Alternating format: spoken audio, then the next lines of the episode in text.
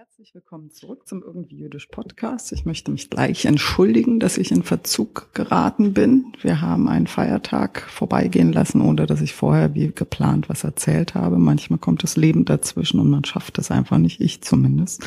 Auch wenn es nur ein paar Minuten sind, aber trotzdem braucht man ja etwas Ruhe und Zeit. Ähm, bisschen was vorzubereiten. Heute erzähle ich euch etwas über das Neujahrsfest der Bäume, Tu Bishvat. Warum gibt es ein neues Fest der Bäume? Nun, wir haben vier Neujahrsfeste im Judentum. Zum einen im Nisan. Das ist äh, der eigentliche Jahresanfang, in dem zum Beispiel die Könige ihre Regierungszeiten gezählt haben, also immer mit diesem Datum. Er markiert auch den Auszug aus Ägypten, ist also für die Juden ein historisches Datum. Dann haben wir den, ein Neujahr im Elul. Da wurden die, wurde das Vieh geopfert, das Zehnte des Viehs an den Tempel. Wir haben den Tishrei, das ist der wohl bekannteste oder das wohl bekannteste Neujahr im Judentum, das Rosh Hashanah, der Kopf des Jahres sozusagen. Hier weiß man allerdings nicht genau, wo es herkommt, wie der festgelegt wurde. So zumindest habe ich es nur gefunden. Und man vermutet, dass es aus dem historischen Umfeld kam. Man hat sich ja sehr gegenseitig beeinflusst. Und in Kanaan, wo die Israeliten gelebt haben, begann das Jahr im Herbst. Und so ist es dann eben für die Juden bis heute.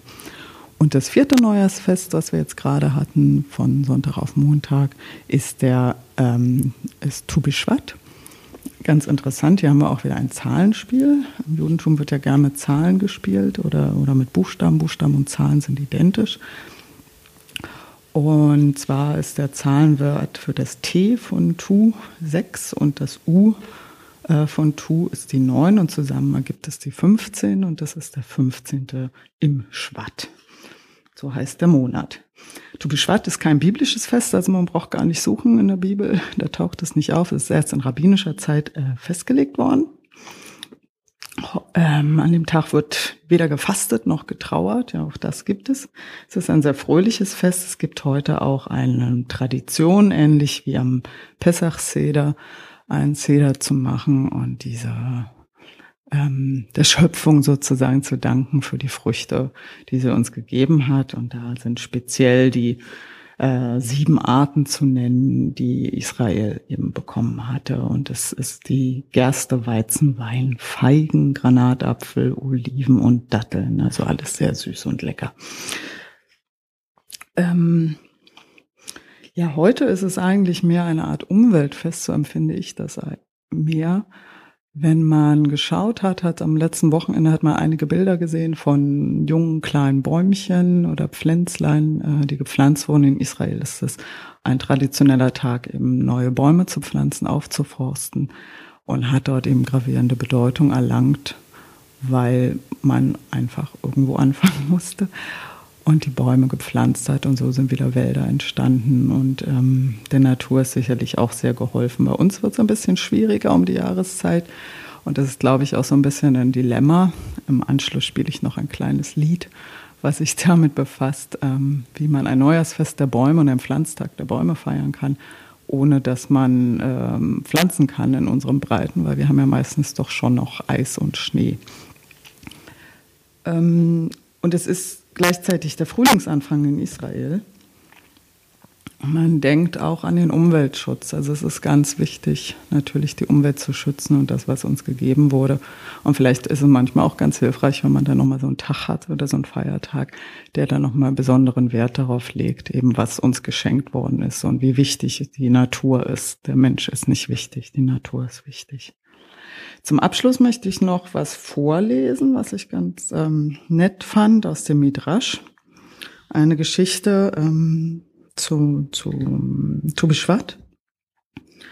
Wer meinen Hang zur alten Geschichte kennt, wird sich denken können, warum. Also ich lese einfach mal vor. Zur Zeit der Römerherrschaft sah Kaiser Hadrian einmal in Tiberias einen sehr alten Mann, der einen Feigenbaum pflanzte. Verwundert fragte er ihn, Du bist doch schon so alt. Warum pflanzt du noch einen Baum, dessen Früchte du doch gar nicht mehr ernten wirst? Der Mann erwiderte. Mein Großvater hatte einen Baum gepflanzt, dessen Früchte mein Vater essen konnte. Ich habe Feigen von einem Baum genossen, den mein Vater gepflanzt hat. Nun pflanze ich einen Feigenbaum, damit er meinen Sohn eines Tages möglich wird, die Früchte zu ernten. Beeindruckt sprach Kaiser Hadrian, ich wünsche dir, dass du so alt wirst, dass du sie noch selbst genießen kannst. Wenn es soweit ist, dann komm zu mir und wir essen sie zusammen.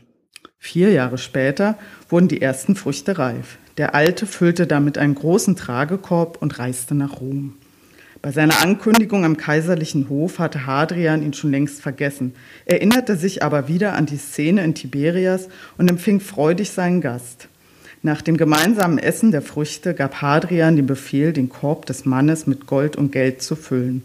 Auf die verwunderte Rückfrage seiner Diener, warum er diesen Mann so ehre, antwortete der Kaiser, wenn Gott ihm so viel Ehre gibt, warum sollte ich, kleiner Mann, ihn nicht ehren?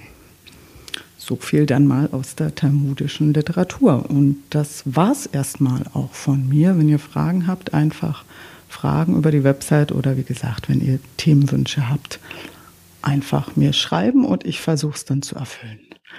Vielen Dank fürs Zuhören und bis zum nächsten Mal.